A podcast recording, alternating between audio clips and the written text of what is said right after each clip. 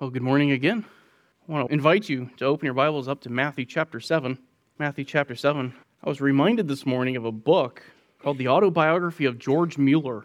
George Mueller was a Prussian pastor in the 1800s who moved to Bristol, England, and he was preaching about the same time Spurgeon was preaching. And he gets to the church and he finds out that the church is renting out the pews of the church.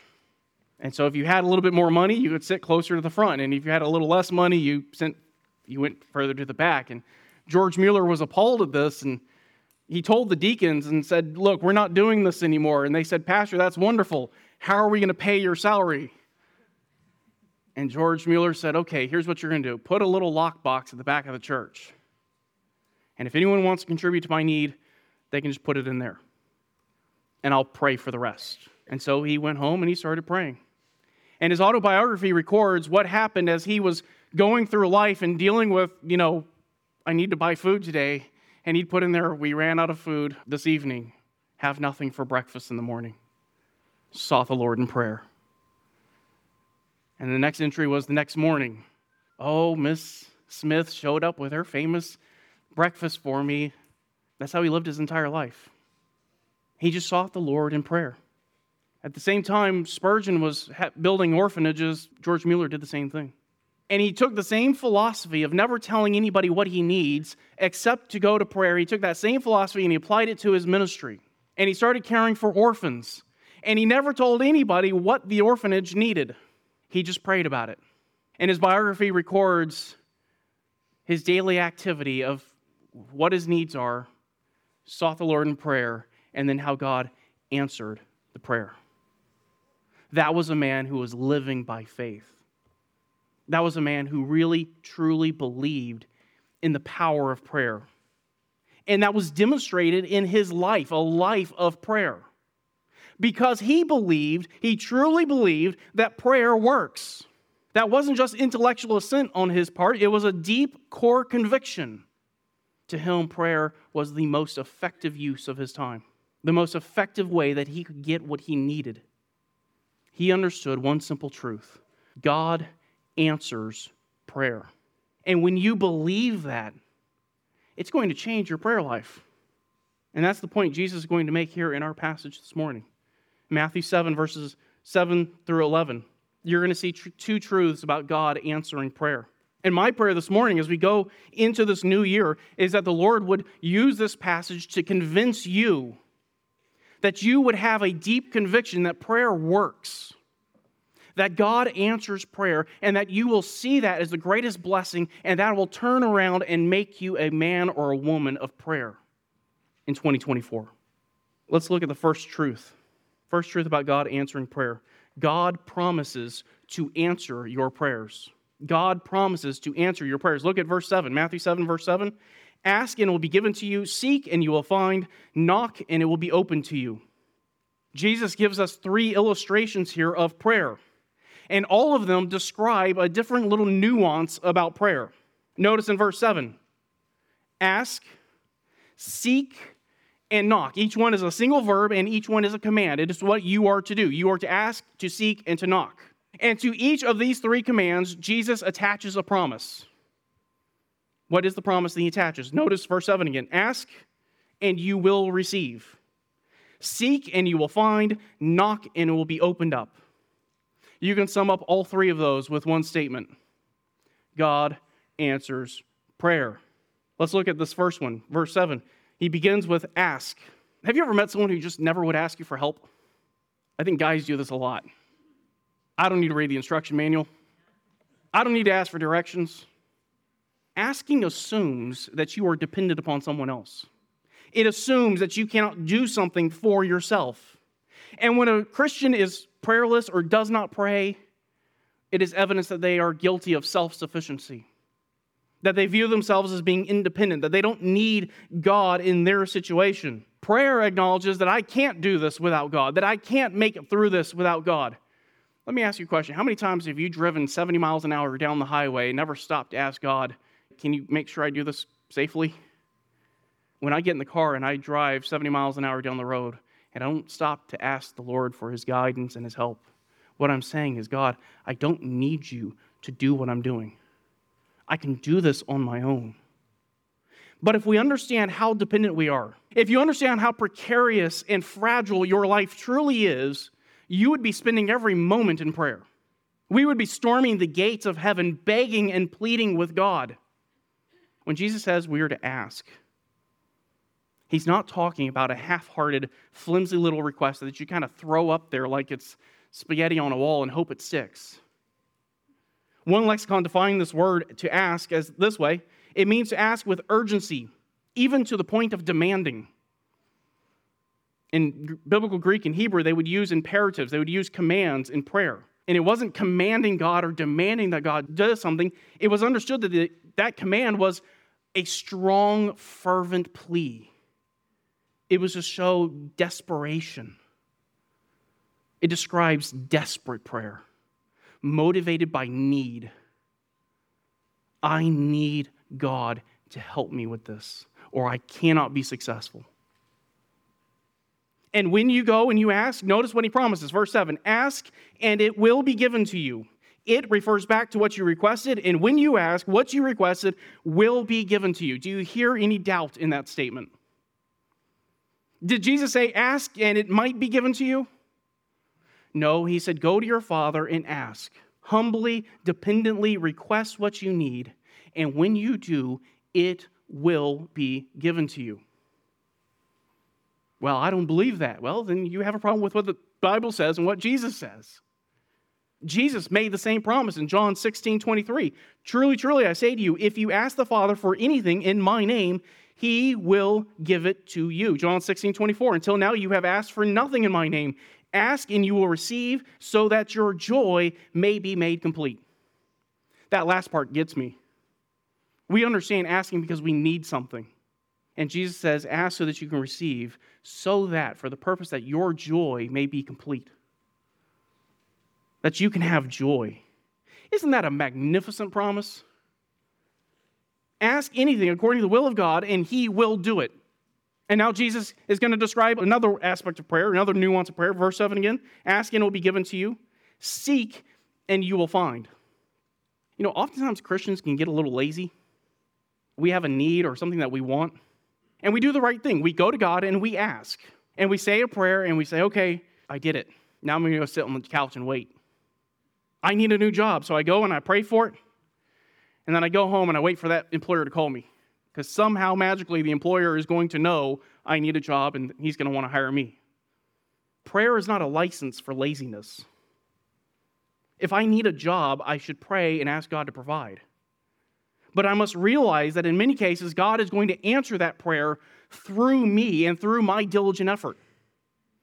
So Jesus here describes prayer not simply as asking, but as seeking. Seeking is taking action, it's getting up and moving. This word is used to describe going out and finding somebody. Let me give you an example of how this works, where you pray and you have to get up and work. Matthew 6, verse 11. This is in the Lord's Prayer or the disciples' prayer. Jesus said, Give us this day our daily bread. That's what you are to pray for. You are to pray for your daily meal, that God will provide you something to eat every day. Does this mean that you can say the prayer once, go home, sit down, and just wait for HEB to deliver a car full of groceries for you? No. If you want food, you need to get up and go get it. You need to go work. Second Thessalonians 3:10. For even when we were with you, we used to give you this order, if anyone is not willing to work, then he is not to eat either. Should you pray for God to provide for you? Absolutely. Should you make sure that you have and you keep a job? Certainly. Or another example, someone struggling with a specific sin issue and they're really hungering and thirsting for righteousness. They really want to be free of the sin, and they fall into the sin again, and they're coming and talking to you, and you ask them, Well, what have you done about the sin? Help me never do it again. That is usually their first answer, and oftentimes it is their only answer. Because all they did was pray about it. They asked God to help them never do it again. But let me ask you a question Where does the Bible say that is the solution to your sin? That is not what God commands you to do after sin. Yes, you should be praying for help in dealing with sin, but the Bible commands you to confess and to repent, not merely pray about it. Yes, there are some sins that God removes the moment you are saved. But there are other sins that the means that God is going to use to deliver you from them is your diligent effort and the Holy Spirit working in and through you as you strive for holiness. You can see this in Scripture. 1 Thessalonians 4, verse 3 For this is the will of God, your sanctification. It is God's will that you be sanctified, that you be growing in holiness.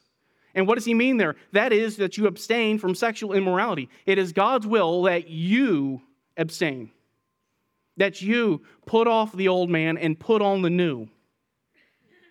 And you do that prayerfully, you do that asking God for help, and it is God who will work through you to answer your prayer.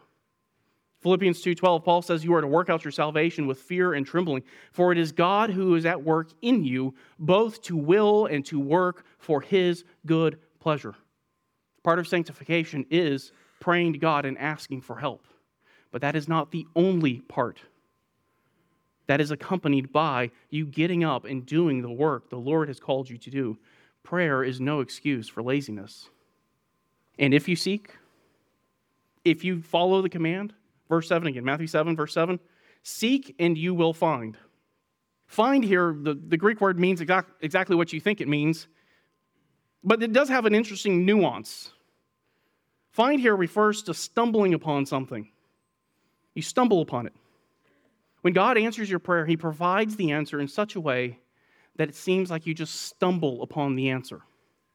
It doesn't come like a train. You know, you can hear the train almost trip over the provision.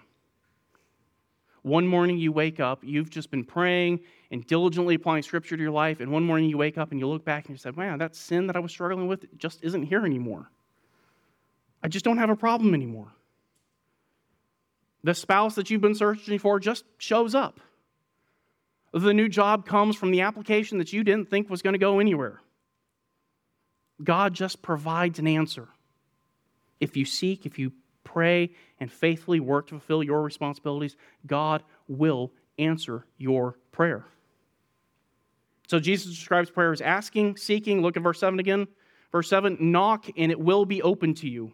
This picture is someone knocking on a door. Whenever I go to my house, I don't knock on the door. It's a door I can open.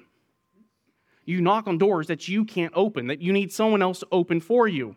And you knock, if you want to go inside, you knock until they answer. Prayer here is described as knocking on, a, on the door of heaven until God answers. I can give you an illustration of that. Remember the story of Peter? Peter was thrown in prison, and the church was at home, and they were at Mary's house. And you remember what they were doing? They were praying for Peter.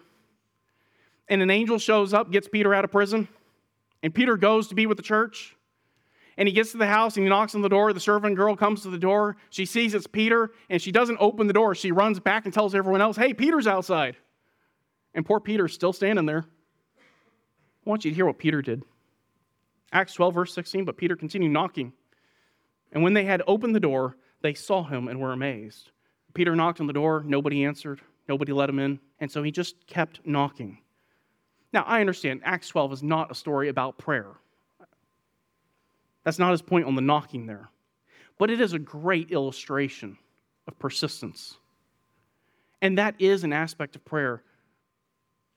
Turn over to Luke 11. That is an aspect of prayer that Jesus wants you to understand. And the same idea of standing at a door, waiting for someone to come and help you, is presented in a parable on prayer. Luke 11, verse 1, the disciples come to Jesus and say, Jesus, would you teach us how to pray? Luke 11, verse 5. Then he said to them, Suppose one of you has a friend and goes to him at midnight and says to him, Friend, lend me three loaves, for a friend of mine has come to me from a journey, and I have nothing to set before him. And from inside he answers and says, Do not bother me. The door has already been shut, and my children and I are in bed. I cannot get up and give you anything. Notice the person standing at the door, the door is still closed, and he stands at the door and he's waiting and asking for someone to come and help him. Verse 8 I tell you, even though he will not get up and give him anything because he is a friend, yet because of his persistence, he will get up and give him as much as he needs. And then we have a statement that sounds very familiar. Verse 9 So I say to you, ask and it will be given to you, seek and you will find, knock and it will be opened. Jesus here commends persistence in prayer and says, if you want your prayers answered, keep going back. Don't give up. Keep going back and asking. Keep knocking on the gate of heaven until he answers. We can go back to Matthew 7 now. And that same idea of persistence is here in Matthew 7, verse 7. Remember those three verbs we talked about ask, seek, and knock? All three of them describe continual, ongoing action. Action that does not cease. Unceasing asking, endless seeking, and persistent knocking. If you just keep going back, if you just keep asking, keep knocking. Into verse 7. If you keep knocking, and it will be opened to you. The closed door that you cannot open, God will open it. What you cannot accomplish for yourself, God will accomplish. If you keep knocking, God promises to answer your prayer. And then he sums all of this up. Verse 8, Matthew 7, verse 8 For everyone who asks receives, and he who seeks finds, and to him who knocks it will be opened. In verse 7, these three words, ask, seek, and knock, are commands. They're telling you what you must do. Verse 8 doesn't have any commands, it's the purpose statement, it's the reason why he's giving us the command. You should follow these commands, verse 8, for or because everyone who asks receives, and he who seeks finds, and to him who knocks it will be opened. That's why you should follow the commands. You should ask, seek, and knock because God answers prayer. But I do want to point out here, he does mention this word here, everyone. What does he mean by everyone? Or shall I say, who does he mean by everyone? Does this mean that everyone in the world has this open blanket promise you can ask and receive? Well, I don't think so, no. The reason I say that is because this is the Sermon on the Mount, and this is a sermon given to the disciples of Jesus. If you go back to Matthew 5, this is the start of the Sermon on the Mount. Matthew 5, verse 1. Now, when Jesus saw the crowds, he went up on the mountain, and after he sat down, his disciples came to him, and he opened his mouth and began to teach them. Them refers back to his disciples. He is speaking to believers. The commands and the promises of the Sermon on the Mount are for believers.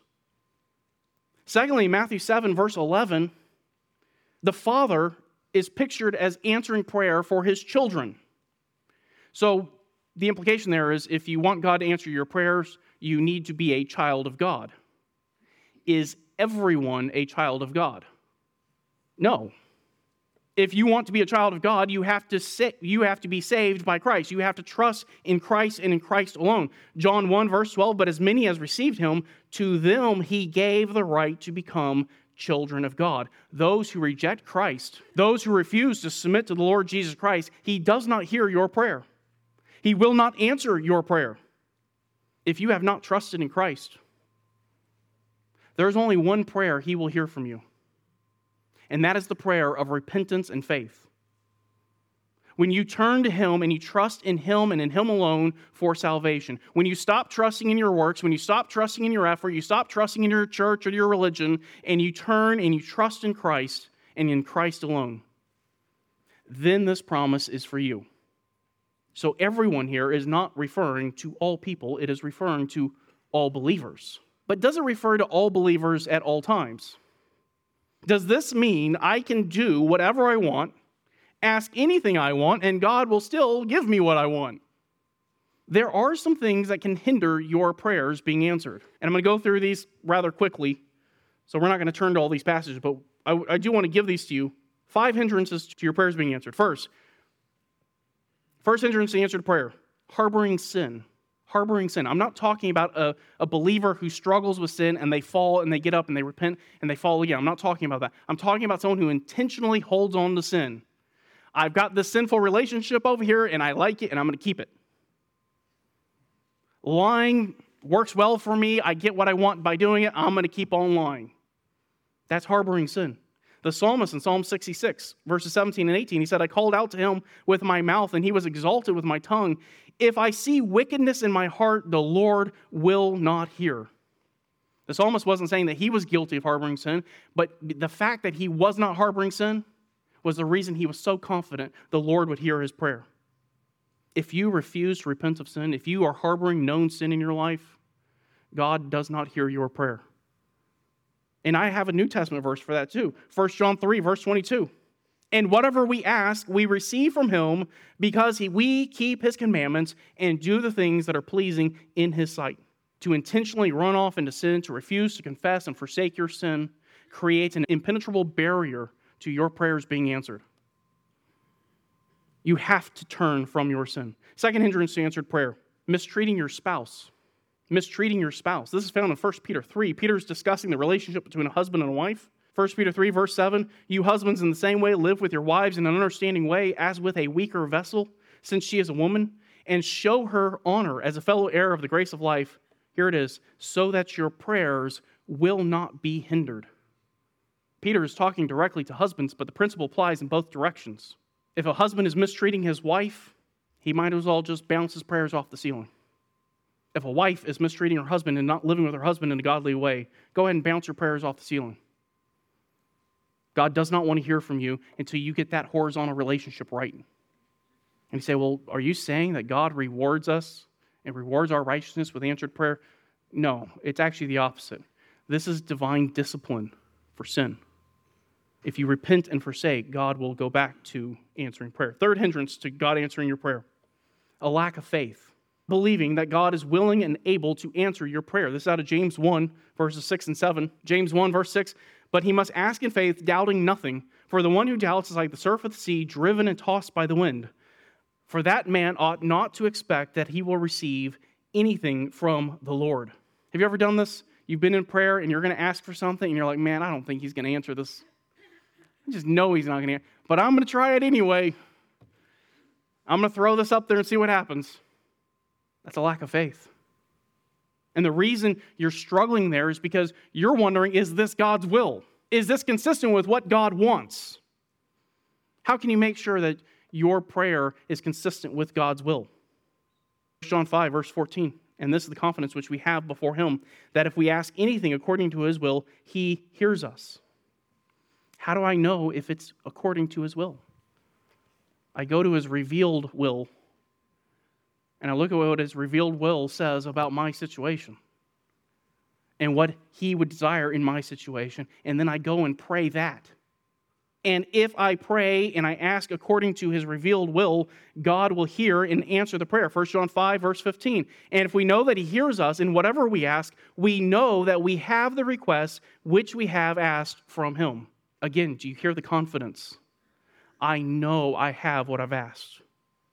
But if I refuse to believe what Scripture says, if I refuse to have faith in His promises, it's a hindrance to my prayer being answered. Fourth hindrance to answered prayer praying with wrong motives. Praying with wrong motives. This is out of James 4, verse 3. You ask and do not receive because you ask with wrong motives, so that you may spend it on your pleasures. The easiest application of this is praying for more money. Now, if you need more money and you have a legitimate need, pray for more money. But if you're praying for more money because you just want to be rich, or you want to keep up with the Joneses and have the best looking house and the best looking car on the street, your prayer is indicative of a love of money. It's a wrong desire. It's a hindrance to prayer. Fifth and final hindrance to answer prayer refusing to pray. That one seems pretty obvious, doesn't it? James 4 2, you lust and do not have, so you murder. You are envious and cannot obtain, so you fight and quarrel. You do not have because you do not ask. People fight and quarrel because they have desires, things that they want. And when they don't get it and they can't figure out a way to get it, they get upset. And so they resort to yelling, screaming, cursing, hitting, and ultimately murder.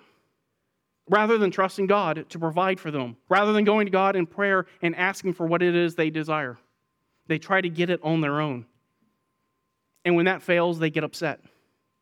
And James tells them, look, the answer here to getting what you want is not for you to do it through your means. The answer is to go to God in prayer and trust that God answers prayer. That's the solution. We need to start believing the first truth God promises to answer your prayer. Let's look at the second truth about God answering prayer. God answers prayer because of his nature. Because of his nature. We often think that God won't answer our prayer because I'm not doing something right.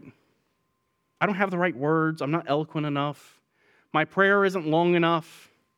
I'm not holy enough. I'm not perfect enough. Oh, and I fell into sin yesterday. God doesn't want to hear from me today. I can't pray to Him now. The truth is, God doesn't answer your prayer because of you. It's not because He sees something great and wonderful in you that you are deserving of His kindness. God answers prayer because He is by nature gracious. Grace is God's mercy and kindness towards those who do not deserve it. None of us deserve for God to answer our prayers. We deserve wrath. We deserve for Him to abandon us. But He gives us kindness and mercy. And answered prayer is one manifestation of God's gracious nature. And it is this gracious nature that forms the foundation of His promise. God answers prayer because of who He is. Look at verse 9. Matthew 7, verse 9. Or what man is there among you who, when his son asks for a loaf, will give him a stone? This is axiomatic, it's self evident. The question assumes a negative answer. Or what man is there among you who, when his son asks for a loaf, will give him a stone? Answer no one. Nobody treats their children this way. Even as sinners, you would not do this to your child. You would not let one of your children starve when you had the food to give it to them. You provide and you care for them not because they deserve it, not because they've earned it, but because you love them. It doesn't matter how much your child fails. It doesn't matter how much they sin. It doesn't matter how much they upset you. You still are going to provide for them. When it comes to meeting their needs, the answer is always yes. And if you, if you as a fallen sinner, can show that kind of grace and that kind of mercy and compassion to an undeserving sinner, how much more will God, who is by nature perfectly compassionate and infinitely gracious, how much more will He provide and give to you what you ask for? Our performance today, this week, last month, last year, does not determine whether or not God is willing to answer prayer. He answers prayer because of His nature. Verse 10 or if he asks for a fish, he will not give him a snake, will he? Again, the question assumes a negative answer. No one would do that. No parent would respond to their child's request for food by handing them a snake. And the idea here is not just any snake, this is a living snake. Not just a living snake, the word here is used to describe venomous snakes. The child comes and asks for food, and the parent hands the child a live cobra, which in Jesus' day would have been a death sentence. What father would do that to their child? It's unthinkable that a father or a parent could be so cruel to his own children. You know who would do something like that? Not a parent, but an enemy. Someone who hates you, someone who wishes to harm you or to hurt you. For God to treat you that way is for God to treat you like an enemy. Believer, you are not an enemy of God. You have been purchased by the Lord Jesus Christ. You are his child. And God does not give harmful things to his children. James 1, verse 17 every good thing given and every perfect give, gift is from above, coming down from the Father of lights. You know, if you look back on your prayer life, I know if I look back on my prayer life as a Christian and even before I was a Christian, I've prayed for things that would have been really harmful. If God would have given me what I wanted, I'd be hurting. The Father in heaven cares for his children. He doesn't give harmful things. He is perfectly wise. He knows exactly what I need. He knows exactly what is beneficial, which means you can go to Him. You can submit your requests with confidence. That even if it's not a good request in the sense of it's not good for you, the Father still will answer your prayer, but He'll do it in a way so you don't get what you shouldn't have. You'll never get anything that is harmful. Why? Because He is by nature a loving, merciful, compassionate God. And He is that perfectly. And Jesus is now going to summarize all of these, all of this from these two questions in verse 11. Look at verse 11. If you then, being evil, this assumes you are evil. This is not a question like maybe you're evil. No, it assumes that you are evil and you're more evil than you think you are. Verse 11 again. If you then, being evil, know how to give good gifts to your children, you give good gifts to your children despite the fact that you are evil, despite the fact that you have a sinful nature, despite the fact that you have a heart that's filled with sinful desires. You give good gifts. Gifts aren't earned. When you give your children gifts, do they deserve it all the time? No, it's a gift. They're not compensation for righteousness, they're not rewards for work. It's not a wage, it's a gift. They are given by grace. You provide for your children by grace because you love them and you want to meet their needs. And yes, you want to fulfill some of their desires. And if that is true of you, a sinner whose desires are mixed with all sorts of sin, verse 11 again, how much more will your Father who is in heaven give what is good to those who ask him? How much more? I want to think about that idea for just a moment. Just ask two questions here. How much more is God able to give good things? Are you able to give good things like God is able? Can you draw from his infinite resources? Do you possess his vast knowledge? Do you love with perfect love?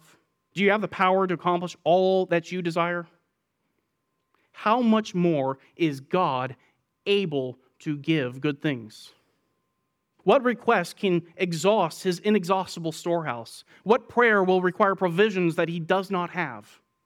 What need could overwhelm his ability? What sinner could reach the limit of his limitless grace? What is God unable to do? How much more is God able to give good things than you are? We could also ask it another way How much more is God willing to give good things? It's one thing to say he's able, it's another thing to believe that he is willing. How much more is God willing to give good things? Are you as willing to give good things as God has given? What are the limits of his kindness? How much kindness is too much for him? How can you exceed the riches of his love? What righteous request will exceed his willingness to bless and do good for you? What blessing is he unwilling to grant to those who have been purchased by Christ? What prayer could require so much that God is unwilling to answer it? God is able to do far more abundantly beyond all that we can ask. He is more than able and he is more than willing. The question is, Christian, do you pray like that is true? Does your prayer life reflect that belief? As we enter this new year, resolve that in 2024, you're going to start praying like you believe that God answers prayer. Let's go to Him in prayer as we close. Father, we thank you so much. We thank you that you are gracious and compassionate. We thank you that you do care for us as children, that you do provide for us despite our sin, despite our failure, despite all the times that we have rebelled against you all the times that we have turned up our nose at your law and at your word, you are still gracious and compassionate. You still answer prayer. And we do ask that you would help each one of us to look at our own life, look at our own prayer life, and see how we can grow in our prayer life. That you would give us all the conviction that the greatest use of our time, the most effective use of our time, is to seek you in prayer, and that we would live out this simple promise from you that you answer our prayers. And we ask this in Christ's name. Amen.